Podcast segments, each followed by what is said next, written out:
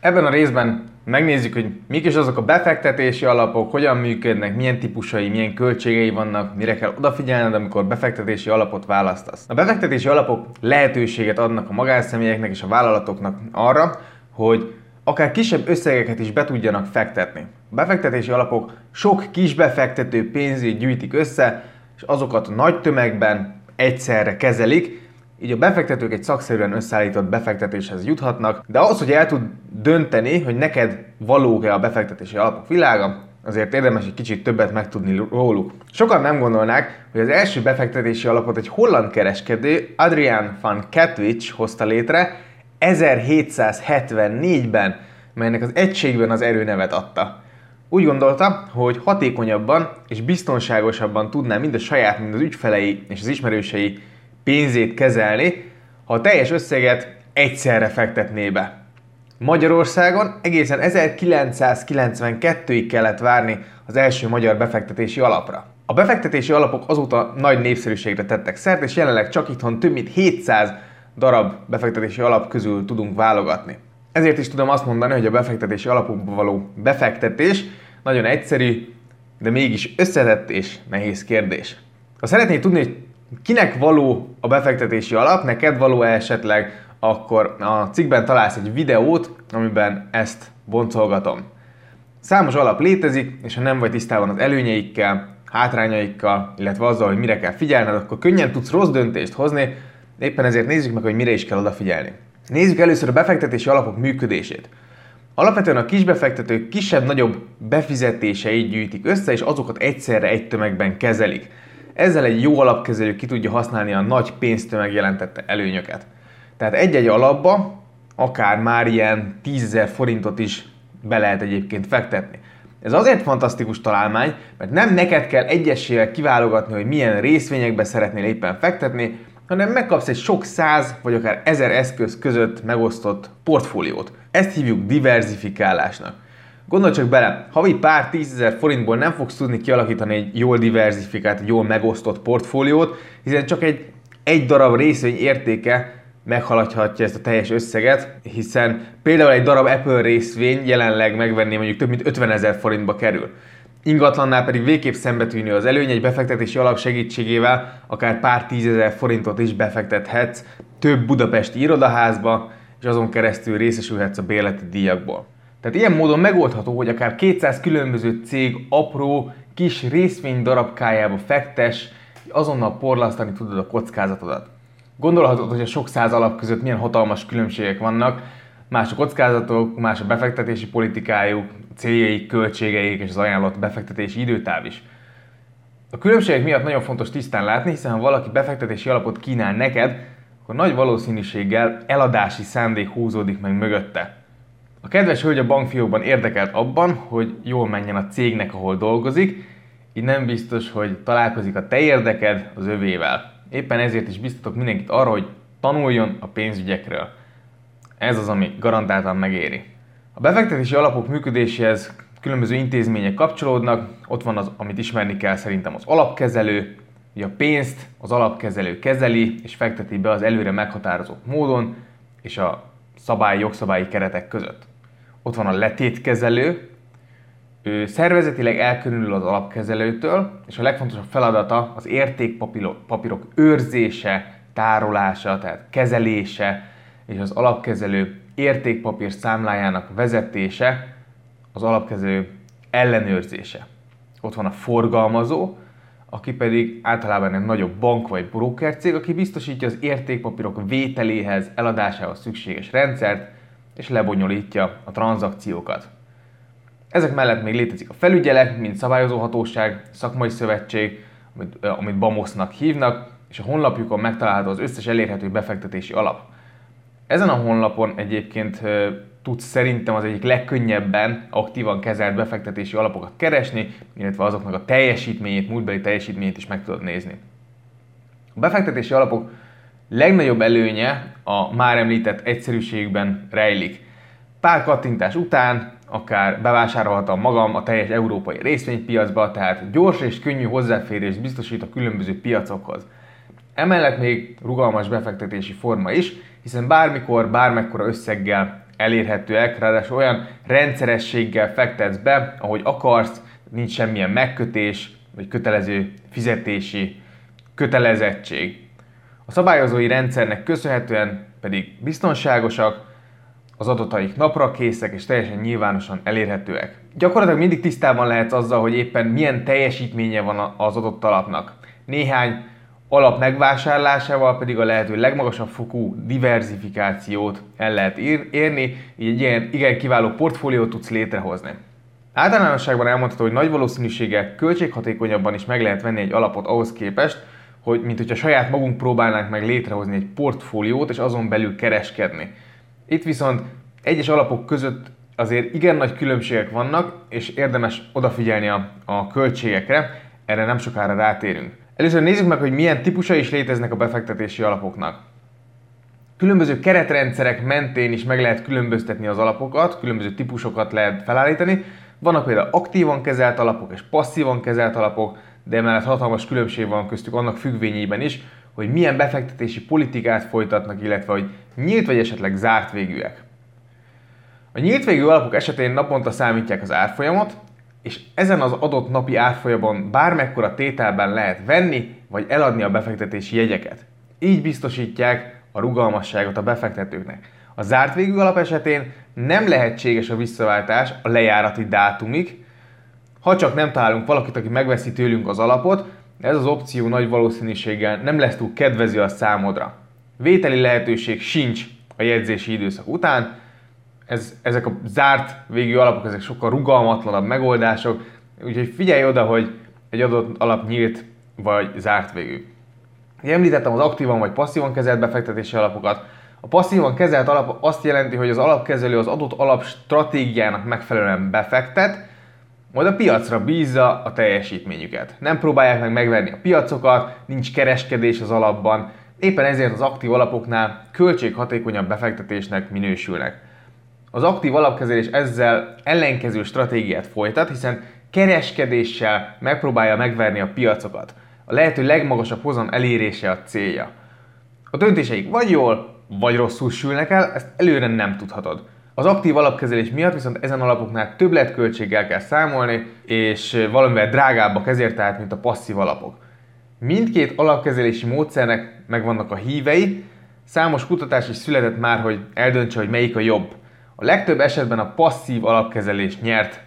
Például a DSV és IVA kutatóintézet közös tanulmánya azt mutatta ki, hogy 10 éves összehasonlításban csak a vizsgált alapok 27,5%-a tudta felülmúlni a saját irányadó hozammutatóját, benchmarkját.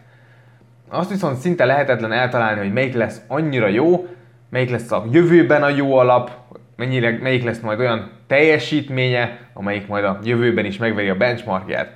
Egyértelmű, hogy vannak olyan alapok, amik felül tudják teljesíteni a piacokat, viszont nem lehet biztos, benne, nem biztos, hogy megéri ezeket megtalálni, hiszen ezért a szolgáltatásért is ki kell fizetni a szakértők munkáját. Ugyanakkor a passzív alapok sem valóak mindenkinek, illetve egy teljes vagyont vizsgálva, akár megfér emellett egymás mellett a passzív, illetve az aktív alap is a portfólióban. Csoportosíthatjuk a befektetési alapokat a befektetési politikájuk szerint, Számos csoportra tudjuk beosztani a befektetési alapokat azok alapján, hogy mi a befektetési politikájuk. Nézzük meg így a legbiztonságosabbtól indul nagyon röviden. Ott vannak a likviditási alapok, ezek gyorsan, 60 napon belül lejáró bankbetétekbe, kötvényekbe fektetnek. Ott vannak a pénzpiaci alapok, itt az átlagosan ilyen 6 hónapon belül lejáró kötvények, állampapírok tartoznak. A rövid kötvény alapba, rövid lejáratú, általában éven belül lejáró kötvények és állampapírok tartoznak. A hosszú kötvény alapba, oda hosszabb néhány év múlva lejáró kötvények és állampapírok kerülnek.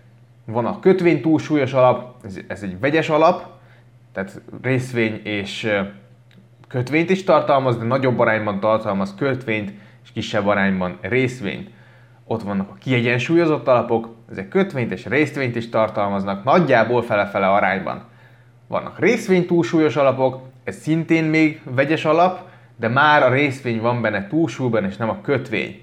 Vannak részvény alapok, ezek 90% felett tartalmaznak általában részvényeket, van ingatlan fejlesztő alap, itt különböző ingatlanok fejlesztésébe lehet befektetni, ingatlan forgalmazó alap, ahol ingatlanok vételével és eladásával foglalkozik az alap, és akkor vannak egy speciális kategóriák, például az alapok alapja, ezek más alapokba fektető befektetési alapok, amikkel nagyon-nagyon vigyázni kell, mert olykor duplán fizetetik meg veled az alapkezelési díját, hiszen magának az alapok alapjának is lehet egy költsége, plusz befektet másik alapba, aminek szintén lehet költsége.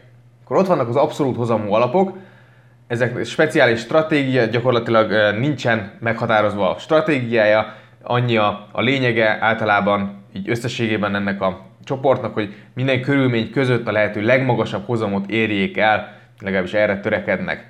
Ott vannak a nyersanyagokba fektető alapok, amik árutősdei termékeket, illetve nyers, vásárolnak, illetve nyersanyagokkal, terményekkel foglalkoznak. Vannak származtatott alapok, ezek határidős opciós ügyletekbe fektető alapok, illetve vannak ilyen egyéb alapok, ide tartoznak mondjuk azok, amik nem besorolhatóak az előzőekben felsorolható ö, kategóriákba. Láthatod, hogy rengetegféle alap létezik, és sok szempont alapján meg lehet különböztetni őket. Itt jegyezném meg, hogy egy alap devizanemével is tisztában kell lenni. Ha például amerikai részvényalapba fektetsz, akkor az alap hozamában meg fog jelenni az esetleges árfolyamnyereséged vagy a veszteséged is. Tehát teljesen felesleges mondjuk euróban megtakarítanod, ha a fizetésedet forintban kapod, hiszen az a döntő, hogy milyen piacra fektetsz be. Sajnos többször találkoztam azzal a hibával, hogy valaki átváltotta a forintját euróra, a forint gyengülésétől tartott ugye, majd azt az eurót fizette be egy amerikai piacot célzó eurós befektetési alapba. Ez azért hiba, mert valójában a pénze végül is dollárban lett, hiszen dollárba fektet be az alap, vagyis gyakorlatilag forintért is vehetett volna egy amerikai részvény piaci alapot, és ugyanúgy dollárban lenne a pénze, felesleges volt a váltás. A pénzpiacon viszont szinte semmi sincs ingyen, így azt meg kell fizetni, hogy befektetési alapokba fektethess, nézzük meg, hogy milyen költségekre kell számítanod.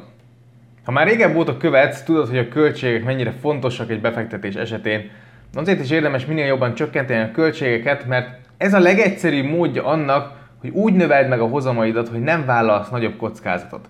Hiszen nem mindegy, hogy a 7% bruttó hozamból 4% vagy éppen 6% lesz a nettó költségek utáni hozamod.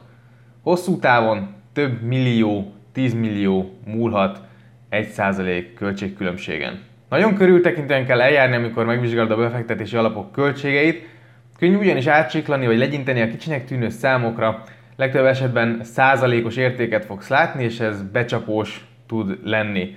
Gondolj csak bele, van mondjuk 10 millió forintod, amit befektetnél. Éves 3%-os költség lehet, nem tűnik soknak, de ha forintosítjuk, és azt mondom, hogy minden évben le fognak vonni 300 ezer forintot, akkor az biztosan jobban melbevág.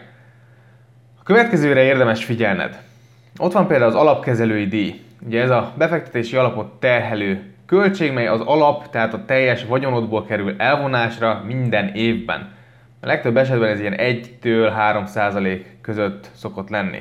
Ott van a letétkezelési díj, ami a befektetési, amit a befektetési alap fizet a letétkezelőnek a szolgáltatása véget, az általában ilyen 5 századtól 3 százalék között mozog.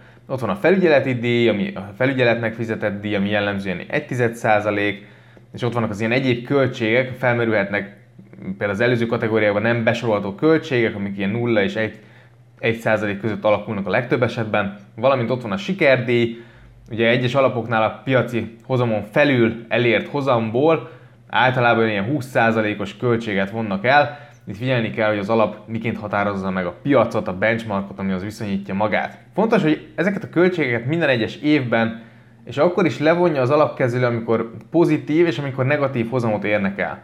Tehát ha a teljes alapkezelési díj 3%, akkor egy bruttó 7%-os hozamból neked megmarad 4%, míg ha mínusz 7% volt a hozam, akkor neked mínusz 10%-os lesz a, a veszteséged, tehát 10%-os veszteséged lesz. Az előbbieken túl számolni kell a vásárlási vagy a visszaváltási jutalékkal is, ami akár ilyen 5%-os egyszeri költség is lehet.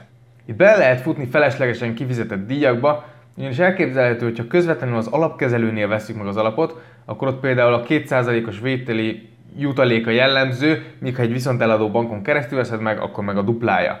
Előfordulhat az is, hogy a vételnél elengedik a díjat, viszont az eladás során zúdítják a nyakadba a magas százalékokat.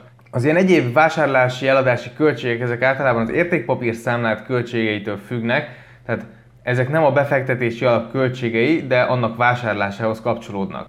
Azt javaslom, hogy minden esetben, amikor befektetési alapot akarsz vásárolni, akkor olvasd el a, magát az értékpapírszámla szerződési feltételeket, illetve az alapoknak a kiemelt befektető információk dokumentumát, amiben minden fontos információt röviden megtalálsz. Elképzelhető, hogy az alapkezelő valamekkor a sikerdíjat is le fog vonni. Az alapkezelő ugye kijelöl egy mutatószámot, és azt mondja, hogy ha ennél többet érek el, akkor az afeletti hozam 10 vagy éppen 20%-át megtartom. Ezzel is ösztönözve magukat a jobb munkára. Vagy mégsem? Ugye a turbiság ott van, hogy sok esetben a meghatározott mutatószám egy biztonságosabb magyar állampapír index, miközben az alapkező le- lehet, hogy nagyon kockázatos manővereket hajt végre. Tehát a te pénzeddel kockáztatnak, és ha bejön, akkor jól járnak pluszba, ha nem sikerül, akkor sincs nagy gond, hiszen az előzőekben felsorolt díjakat így is úgy is levonják. Tehát a sikerdíjas alapoknak még jobban érdemes utána nézni. Ezen kívül természetesen nyitnod kell ugye egy értékpapír számlát, amin keresztül meg tudod venni a befektetési alapokat. Ugye ennek az értékpapír számlának is vannak egyéb költségei, érdemes rá odafigyelni, viszont ez lesz a legtöbb esetben valószínűleg a legkisebb ráfordításod. Na de hogyan tudunk a befektetési alapot vásárolni? Egy-egy pénzintézet nem forgalmaz az összes elérhető befektetési alapot, viszont egy értékpapír számlára mindenképpen szükséged lesz. Ezt különböző kereskedelmi bankoknál, vagy erre szakosodott befektetési szolgáltatónál tudod megtenni. Kiindulhatsz úgy, hogy megkeresed a számodra legjobb értékpapír számlát, majd megnézed, hogy ott mik közül tudsz válogatni, de fordítva is eljárhatsz, a cikkben találsz egy értékpapír számla összehasonlítást. Egyértelmű, hogy a befektetési alapok jövőbeli hozama nem tudható előre, így a befektetési kockázata szemben semmi nem véd.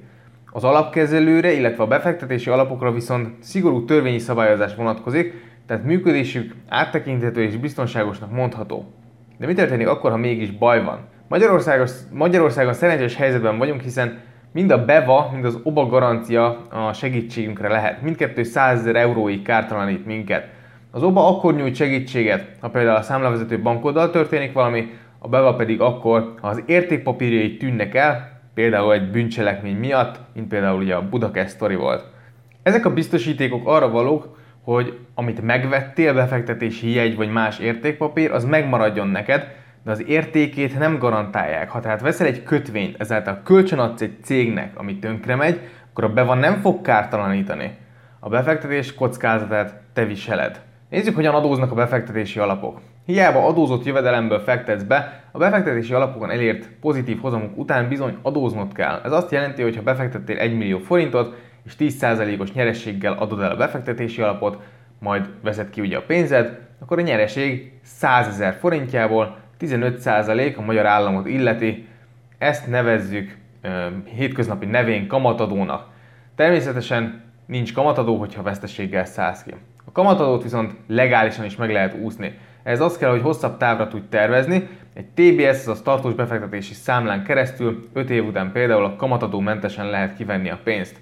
Korábban már írtam a tartós befektetési számláról, hogyha érdekel, akkor a cikkben megtalálod a linkjét. Másik alternatívaként sokan a megtakarításos életbiztosításokat javasolják, hiszen ott 10 év után kapunk kamatadómentességet. Én általánosságban nem javaslom az ilyen úgynevezett unit link szerződések megkötését, mivel a piacon felelhetőek közül kb. 1% ami versenyképes, a többi az általában nagyon magas költséggel rendelkezik. Szintén adómentesen, sőt adókedvezményet tudsz befektetni a különböző nyugdíjcélú megtakarításokon keresztül, melyekről korábban már írtam a blogon, és végezetül nézzük meg néhány tippet, hogy hogyan érdemes befektetési alapok között választani. A legtöbben úgy választanak befektetési alapot, hogy felmennek egy befektetési alap összehasonlító oldalra, és rászűrnek a legjobb hozamú alapokra. Ami korábban jól hozott, az majd a jövőben is jól fog hozni, gondolják. Azonban ez egyáltalán nem igaz. Lássuk, mi alapján érdemes befektetési alapot választani. 1. Tűzd ki a célod. Mért fel a kockázatviselési hajlandóságodat, és ennek megfelelő kockázatú alapot válasz ki a számodra megfelelő időintervallumra. Alaposan gondold át az élethelyzetedet is, és ne feledd, a kockázat és a hozam kéz a kézben jár. Alapvetően a befektetési alap stratégiája, eszközallokációja fogja meghatározni a teljesítményét, így ez az egyik legfontosabb döntési szempont. Ez egy néhány soros leírás gyakorlatilag az alapról, úgyhogy vedd a fáradtságot, hogy elolvasod. Második, ismerd meg a fontos mutatószámokat. Ilyen a TER mutató, amely megmutatja, hogy összesen mennyi költséget von el a befektetési alap, vagy a szórás, ami azt mutatja meg, hogy az átlagos hozamot milyen ingadozás mellett érje el az alap. Minél nagyobb a szórás, annál kockázatosabb az alap. De ide tartozik még a drawdown mutató is, amely megmutatja, hogy hány százalék volt az alap maximális árfolyam vesztesége. Így megmutatja, hogy mi történne a legrosszabb forgatókönyv esetén. Ez persze csak akkor jelent valamit, ha az alap már, már elég régóta a piacon van. Érdemes lehet éppen ezért olyan alapot választani, amiről tudod, hogy hogyan viselkedne mondjuk egy válság esetén. A harmadik, hogy ne a múltbéli hozamok alapján választ ki az alapot. A legtöbben csak megnézik a múltbéli adatokat, ráböknek arra, ami a legjobban hozott. Ez egy nagyon rossz megoldás. Ne feledd, hogy a hozamokat a legegyszerűbben a költségek csökkentésével tudod növelni. Az MNB befektetési alapokat tartalmazó listáját pedig megtalálod a cikkben egy linkként, az MNB honlapján fenn van egyébként. Óriási a választék a befektetési alapok között, tehát először érdemes eldönteni, hogy milyen befektetési stratégiát szeretnél követni. Mi a célod, milyen hozamot vársz el, milyen kockázatot akarsz vállalni. Ezt követően néz utána, hogy az aktív vagy a passzív alapok inkább, amik neked valóak. Végül pedig alakíts ki egy portfóliót, lehetőleg megbízható cégek alapjaiból.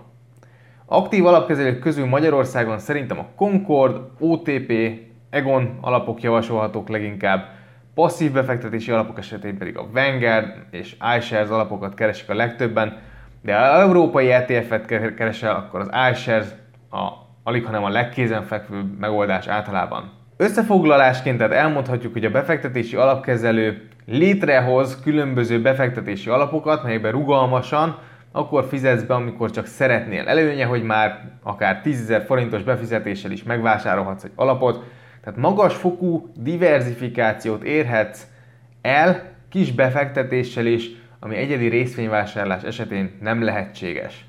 Több szempont alapján is különbséget lehet tenni az alapok között, figyelj oda, hogy nyílt végű vagy zárt végű alapról van szó, illetve tégy különbséget közöttük a kockázatok, tehát a befektetés politikájuk szerint is. Egyértelmű, hogy egy kötvény alap biztonságosabb, mint egy részvény alap.